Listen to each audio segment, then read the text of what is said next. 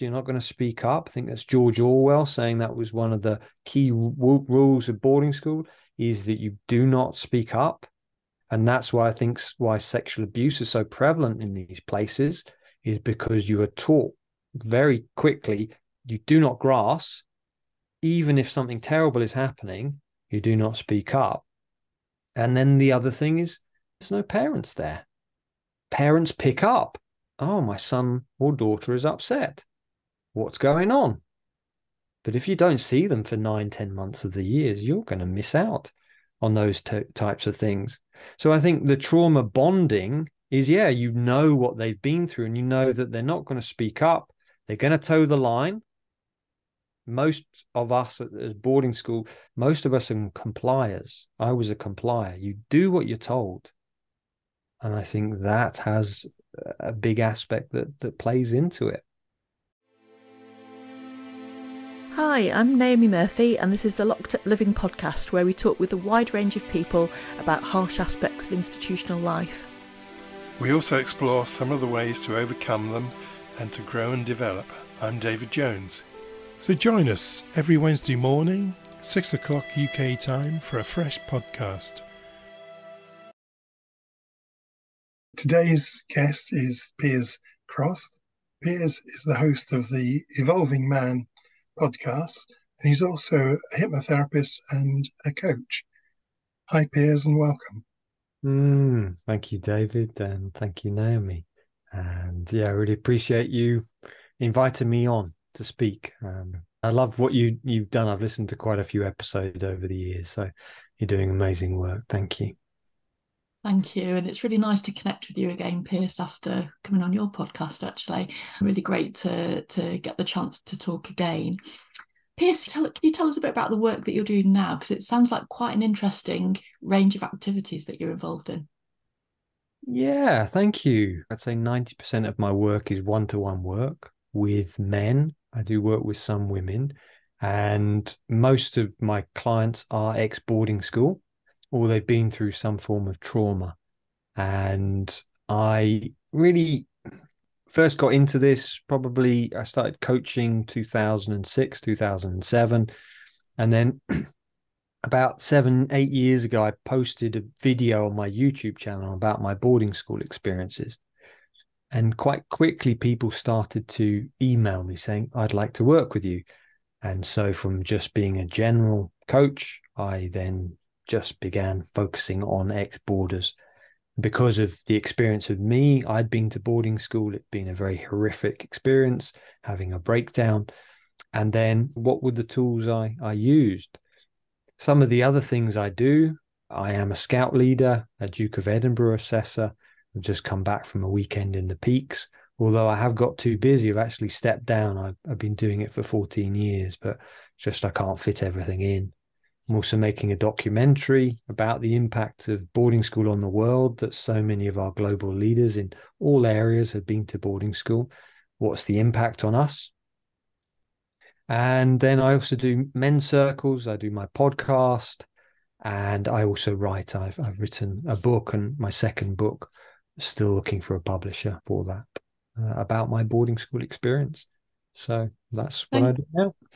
Thank you. And obviously, that experience of boarding is really speaking to a lot of people. And I know some of our most popular uh, conversations that we've held were with people like uh, Richard Beard, Joanna Britton, and Simon Partridge, who'd all had that experience of boarding. What is it about the experience you think that causes people, that leaves people in a position where they need to reach out for support in adulthood? Because a lot of people might view boarding school as a privilege, this luxury that that somewhere where rich, posh people, privileged, advantaged people can send their children. Yeah, it is. It's fascinating, as Nick Duff says, it's very complex. On the surface, it seems like a privilege. You get a good education, you get a good job, but the parents aren't there. And if you look at child psychology, developmental psychology, there's no one who says you should separate your children from parents. There's none which says it's good for them. and so immediately that's the premise of boarding school. You don't have your parents for nine ten months of the year. I've just been speaking to nikki moxie on my podcast and she's talking about third culture kids. So these are people who've been taken out of africa or asia and sent to boarding school. They don't go home for a year or sometimes two or three. And i think that's one of the reasons is you don't have your parents there and we need them especially in puberty. They say, oh, when you get to 13, it's okay. It's no, you need privacy, which we often don't get at boarding school. And the other thing is you need parenting. That means they have to physically be there. And I was listening, I'm going to be interviewing this lady in a, a couple of weeks, Sarah Ockwell Smith. And listening to her, she's saying, actually, your children need you more when they're in their tweens, so 8 to 13, or 13 to 18 than they do when they're younger, especially emotionally. And we don't get that at all at boarding school. You didn't always work in as a therapist or a coach, did you? You were doing something, you had a whole career before yeah. then. So, what led to you making that transition into being a therapist, a hypnotherapist, and a coach? Yeah, so it's my own journey, really. I had a, a catastrophic breakdown on one level, essentially homeless. Before going to boarding school, I was very much into sport, but nature, creativity, stories. And very soon after getting to, to school, I turned to maths and studying hard, dropped all the creativity, and I went on to business school. And I went to both France and London. I did a, a four year degree and I eventually graduated into the city in the financial sector, worked in banking, sales. And when I had my breakdown in 2000 and essentially became homeless for a few months, it was around that time I realized the impact that boarding school had had on me. That's when I transitioned into working with others. I had a, a big breakthrough in the monastery. I was there for three years. And then it was like, ah, oh, I want to help others. And so that was about 2007. 2006, I started to teach meditation. 2006, 7, that I started working one to one with people as well. Thank you, Piers. So You raised there how you'd had this career initially in the financial world, and also thinking I saw you on recently on GB News where you were referencing a number of individuals, high profile individuals, who on the face of it look like very successful people. Why are exporters so often occupationally successful, do you think? And do you also think that then undermines our ability to have empathy for some of the pain that they might be experiencing? I think so. To, to answer the first question, why are we occupationally successful? I think first thing is workaholism. We mm-hmm. learn at boarding schools, as Nick Duffell says, this timetabling. We learn from seven in the morning through till nine thirty at night. You're on the go, especially the first couple of years. If you're seen being idle, you either get told off or you get given a duty like go and make me toast, go and do a cup of tea. So you want to be seen always doing something. So that's I've noticed that I went to holiday. I went on holiday last year with my wife to Greece, and I got to the airport and I saw people just sat in the airport, workers just having a cup of tea. And I'm like, I rarely see that in the UK. People just sat around. You've got to be doing something. So I think that's one of the reasons they're occupationally successful is they work long hours.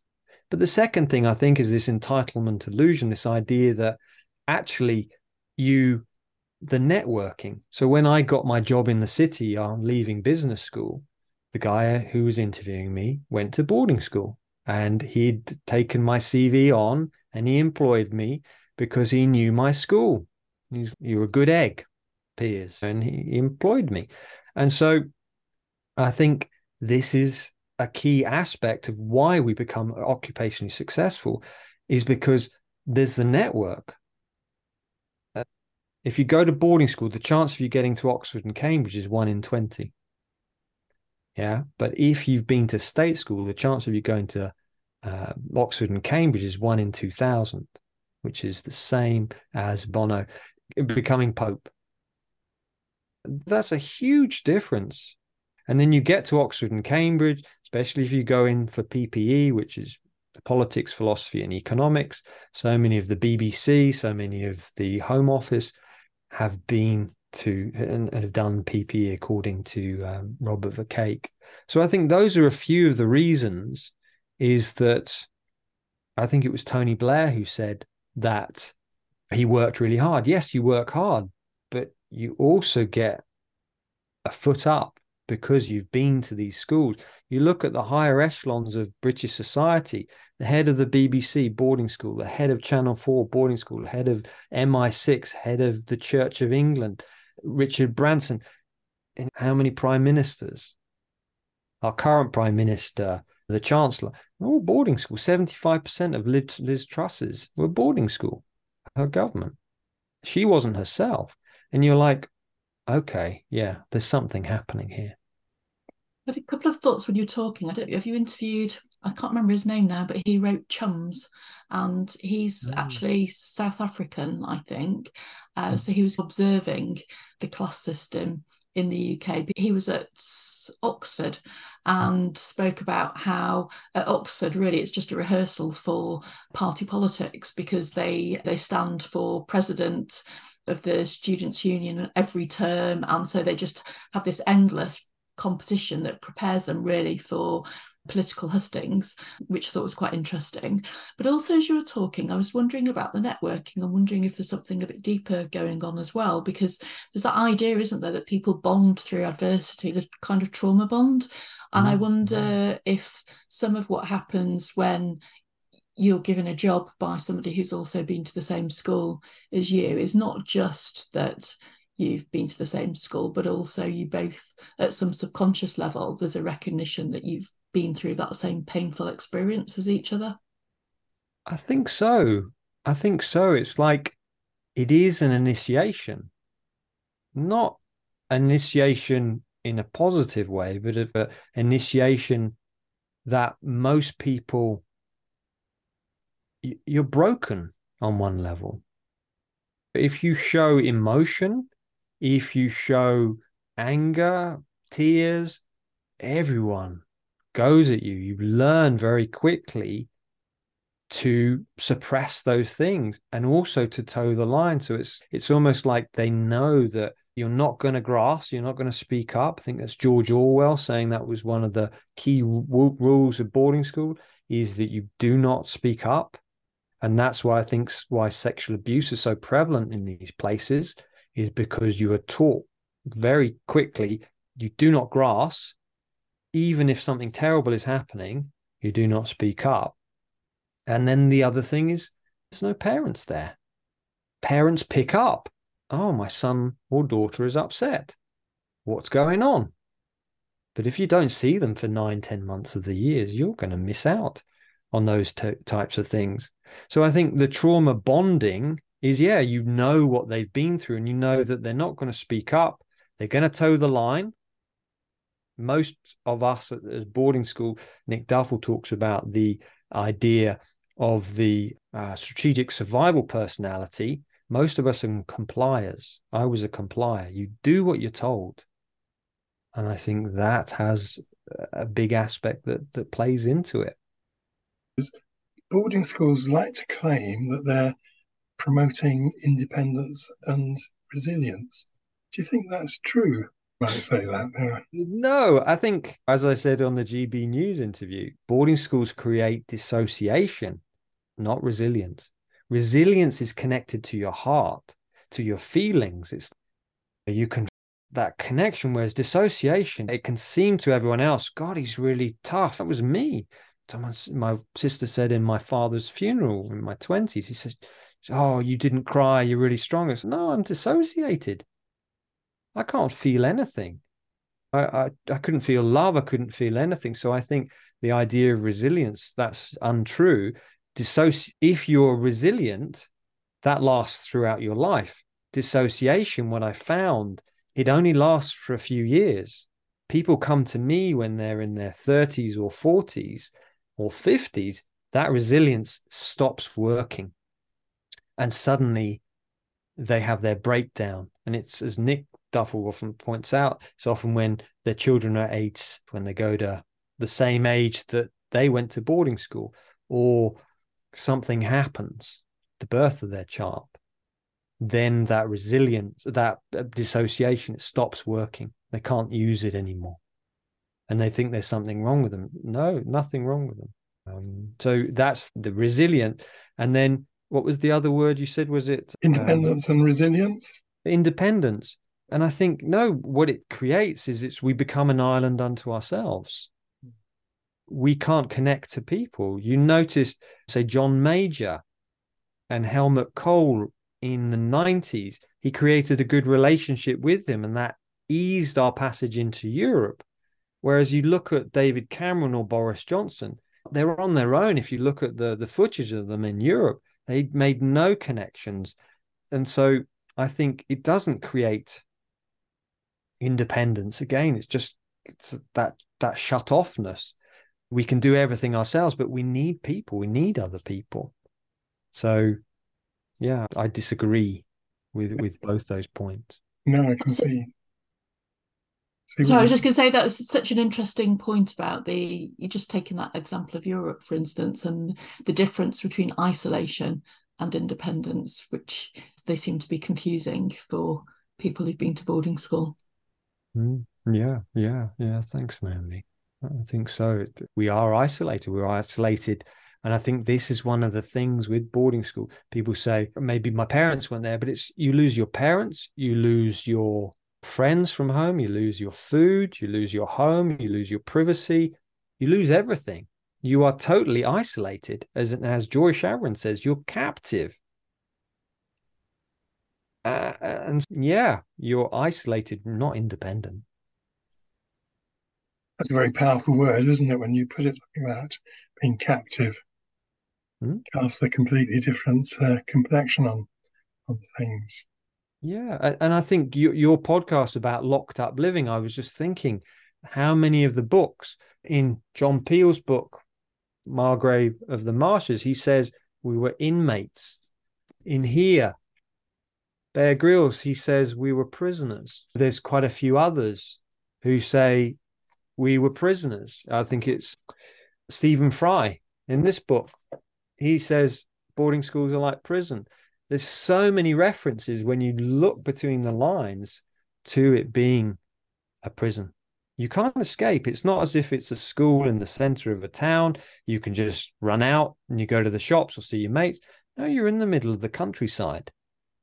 And you can't, if you do run away, often people will bring you back, your parents or the teachers or the police. I knew quite a few people who ran away, but they were brought back. And I was reflecting as I was preparing for today's interview, I'm thinking, what happens if a prisoner escapes from a prison? Same thing. They're just brought back. Same, that's what happened to us at school. I don't know. The only way people escape from the school was either suicide or being expelled. That's quite striking, isn't it? That there's no escape from it. And also, I suppose it makes me think about uh, political parties' approach to actual imprisonment is any surprise that people are looking for things that are tougher and more punitive because by their standards in terms of what they've experienced it probably seems like that's just something anyone can get used to.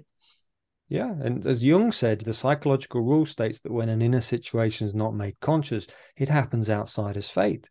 So you're imprisoned as a child you go into a position of leadership you're unconscious, you've not dealt with it, you're going to say that's what we need for the prisoners.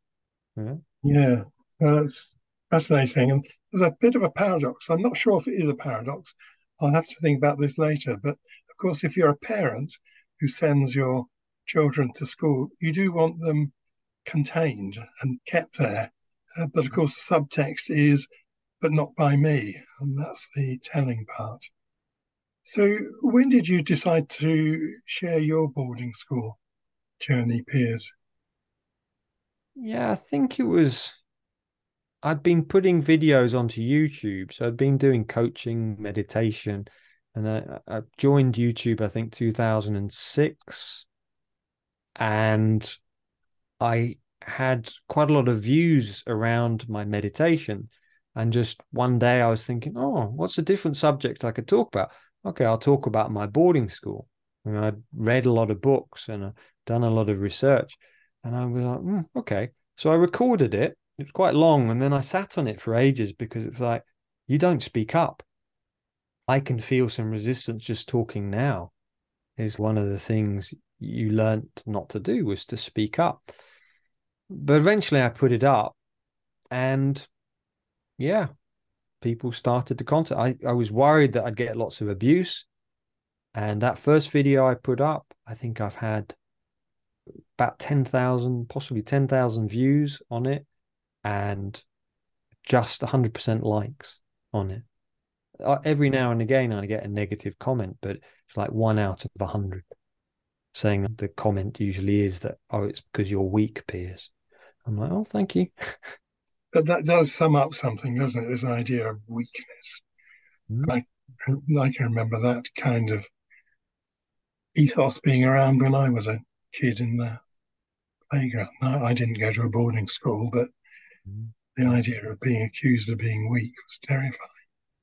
Yeah, it was the one of the insults at school, or one of the worst at my school, was you were gay. You were called gay. That was the ultimate. And it was like we weren't allowed to touch each other. If you touched, then you were considered gay. Stephen Fry talks about that of a boy who had cramp in the the swimming pool at his boarding school, and he just helped him because he cramped, put his arm around him and walked him along. And the rumor went round the school really quickly that because he'd done that, he was gay.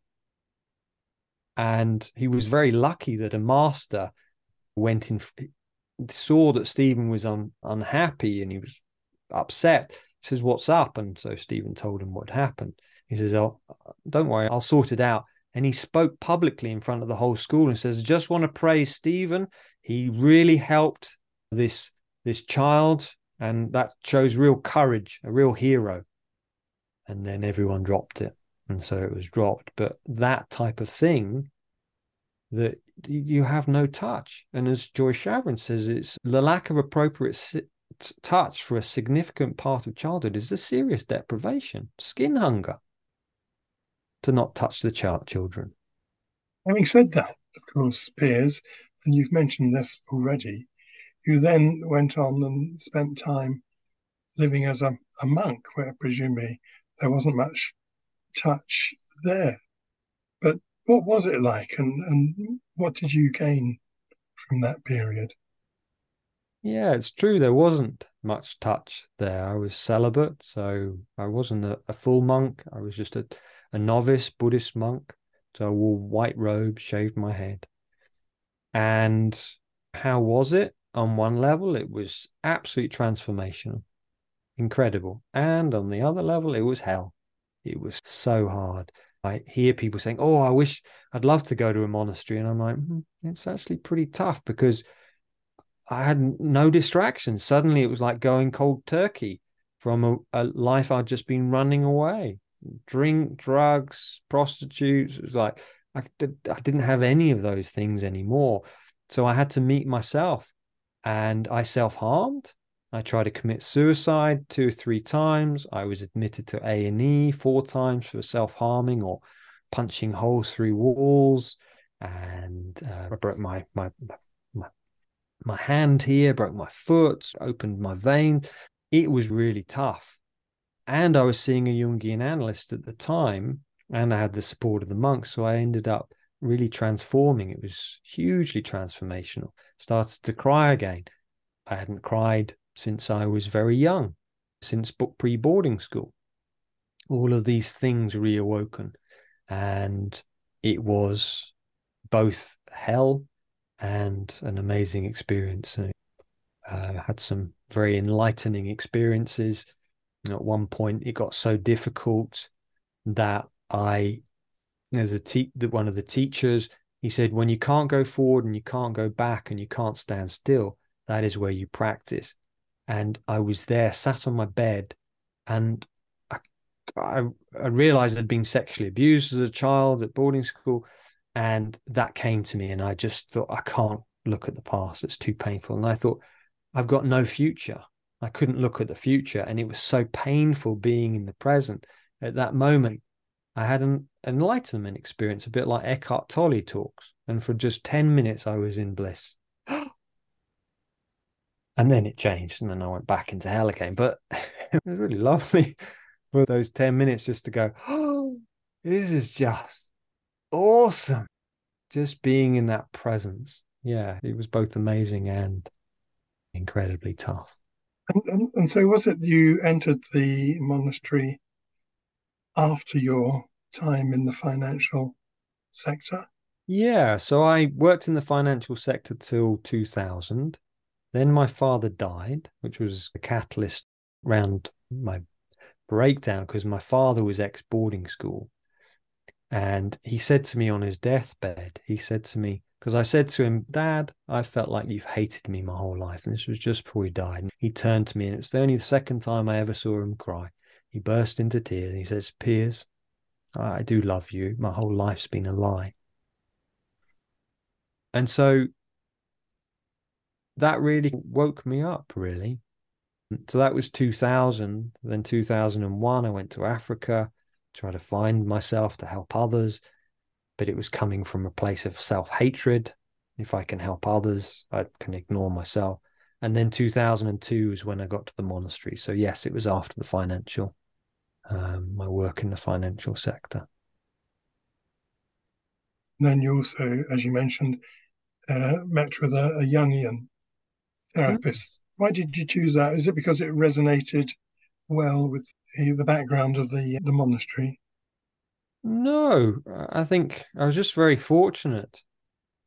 I was seeing a therapist, and she said to me one day, you need to read the book Making of Them by Nick Duffell. So I'm like, okay, yeah, great. And uh, went in one ear, went out the other. But I got back to the monastery and there was this book in front of my door in the monastery. It was like that. So I turned it the right way up and I'm like, oh my God. And one of the monks had been to boarding school. He thought on that day, oh, it would be good for Piers to read the making of them. So that was the book that was there. And so I was seeing this lady, but after about six months, the abbot just said to me, Piers, your therapy is not working. I was still self harming. I was a mess, really. And so he said, I think you should go and see this lady. She's a supporter of the monastery. She's offered to do therapy with you and another monk for free. You just got to travel. It was to Edinburgh, which was about a seven hour round trip each each week. And so it wasn't really a choice. Yeah, I'll choose Jungian. I was, didn't really know. I didn't have a clue what Jungian was. It was more a wise older man who was like, "This will really help you," and it did. It was very transformational. Thank you.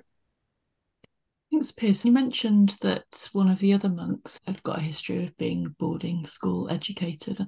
I wondered to what degree, people have often retreated into monasteries as a way of coping when life has been more difficult? I think so. I think I found there was different categories of people who went to the monastery. Some were deeply wounded. We would often have people because there's Angulimala, which is the prison chaplaincy for Buddhism, that used to go in. So we used to have people who'd been to prison. And One of the guys I lived with had spent quite a bit of time inside. And so there would often be people, yeah, who'd done terrible things and they would come to the monastery because it was like actually meeting ourselves. Not everybody came as a way of retreating. Some just loved the teachings that had a beautiful, uh, secure attachment, that had a lovely life and it was like they were just inspired and so they came that way but yeah probably a third to a half had been through some quite challenging upbringings and then there were the others who'd had a little bit of suffering a little bit of challenge so i think it was that third some had no challenge others had a bit of challenge and then there were the others who'd had a, a, a lot of trauma uh, often the ones with a lot of trauma we didn't stay that long. It was just too tough, really. You know, it sounds a hard, a hard uh, existence, really, or something that requires a lot of strength to maintain. Yeah. So we didn't eat after midday. There was no um, sex, no masturbation, nothing. You were totally celibate. You couldn't watch the internet, couldn't watch TV.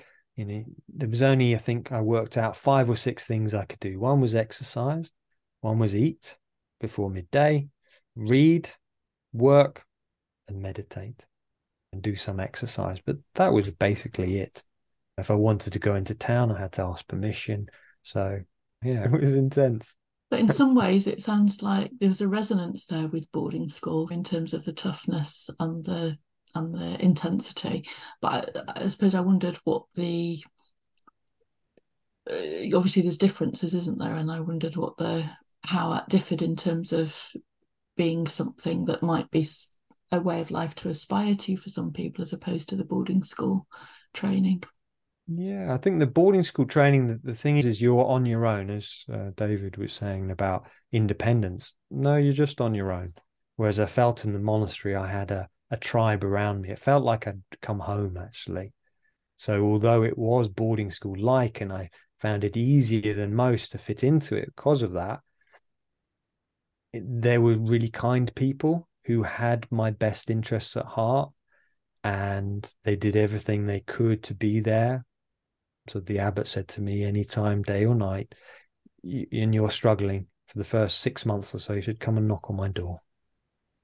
And so eh, that was the difference. Whereas in boarding school, I had those offers, but then they sexually abused me. That was the difference is that they cared about me, whereas they didn't care about me in boarding school. Thank you. And Piers, we connected because of your podcast, The Evolving Man. Why did you decide to start this and what's the focus of your podcast? Yeah, so I started it in 2020 and it was beginning of lockdowns really that I uh, there was a few things I'd said I wanted to do and I'd put them off and put them off and I saw people were really struggling with their mental health and so I was like, I've always wanted to speak to one of my friends with is Rod Boothroyd, who's the author of Warrior, Magician, Lover, King about the archetype. So I said, Oh, I'd love to speak to him. So I reached out, asked him, and that, that was the first episode. And then the focus is psychology, but gradually it moved into boarding school. I interviewed Alex Renton, Joy Schaverien, then Nick Duffell, and a lot of my podcasts, it might be child development, but I link it into boarding school because I just feel that it's such a key issue in current society. And yes, it's only 1%, but the people who are making these decisions, it impacts everyone. And soon as you look at the psychology, it's oh yeah, it's wide ranging. So that's really the focus is child development, trauma, attachment theory, boarding school, and how they link in and that together. As you, you've mentioned already some of your other work as a hypnotherapist and coach. Is there anything you'd like to add to that to describe you know, the kind of issues and problems that you specialize in? I think most men who come to me present the same issues. Mostly it's struggle with intimacy, struggle with connecting to emotions, struggle with workaholism, often depression, addictions. So that these common presenting symptoms and the common underlying thing is the boarding school under that. Some it's also insomnia, uh, some it's depression. And I think, I guess how I work is I work based on my story, really. So partly it's the importance in the monastery of the routine, of the meditation, the practices. And so that's partly what I bring into my coaching is let's create some positive behaviors.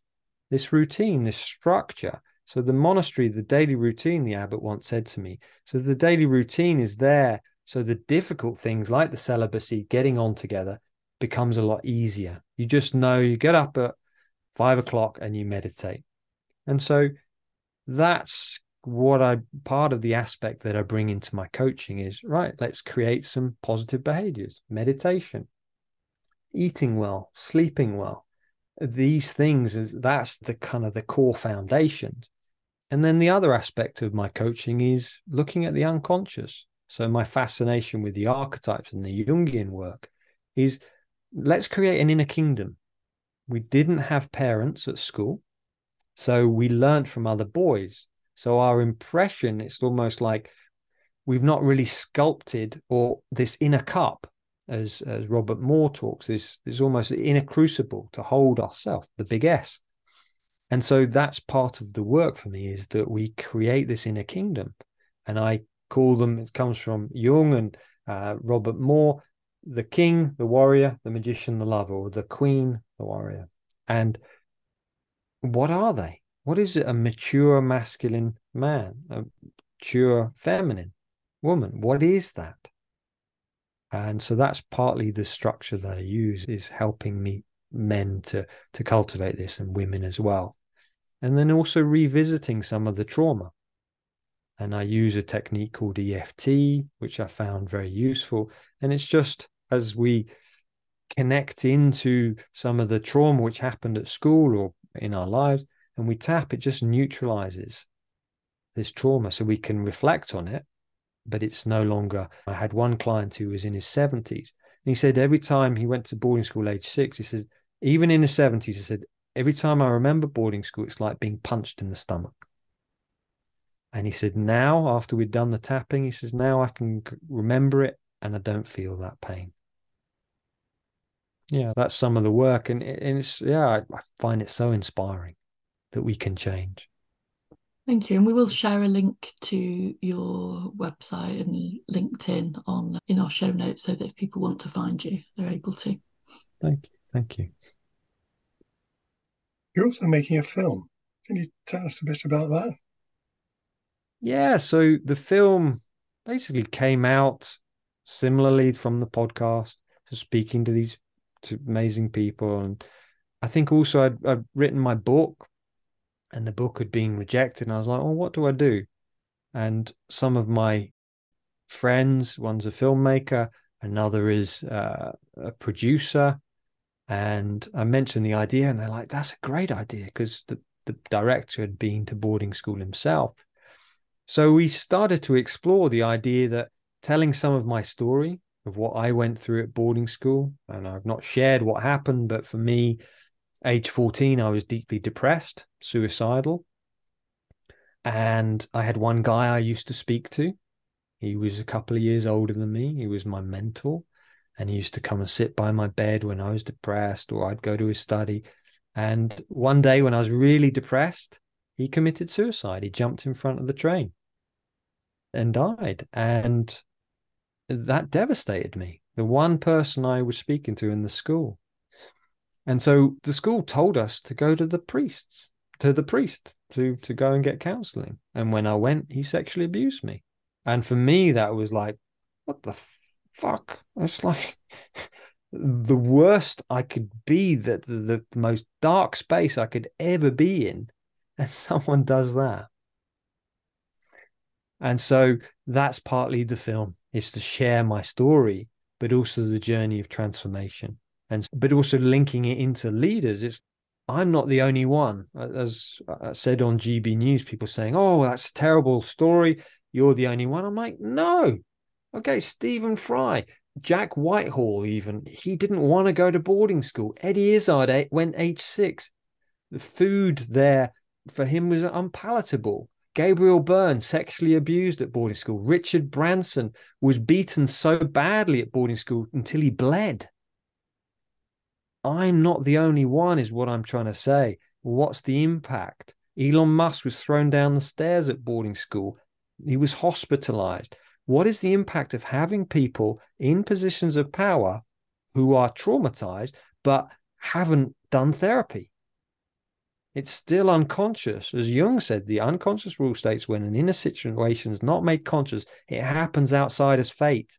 We need to be asking this question. So that's the film is to ask this and how can we then heal good luck with that sounds a very brave film, challenging film to, to make.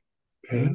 You've had a lot of experience in creating a healthy life for yourself. Mm. Do you think we should all spend time uh, in a kind of monastic environment? Do you think that would be good for each of us? I think so.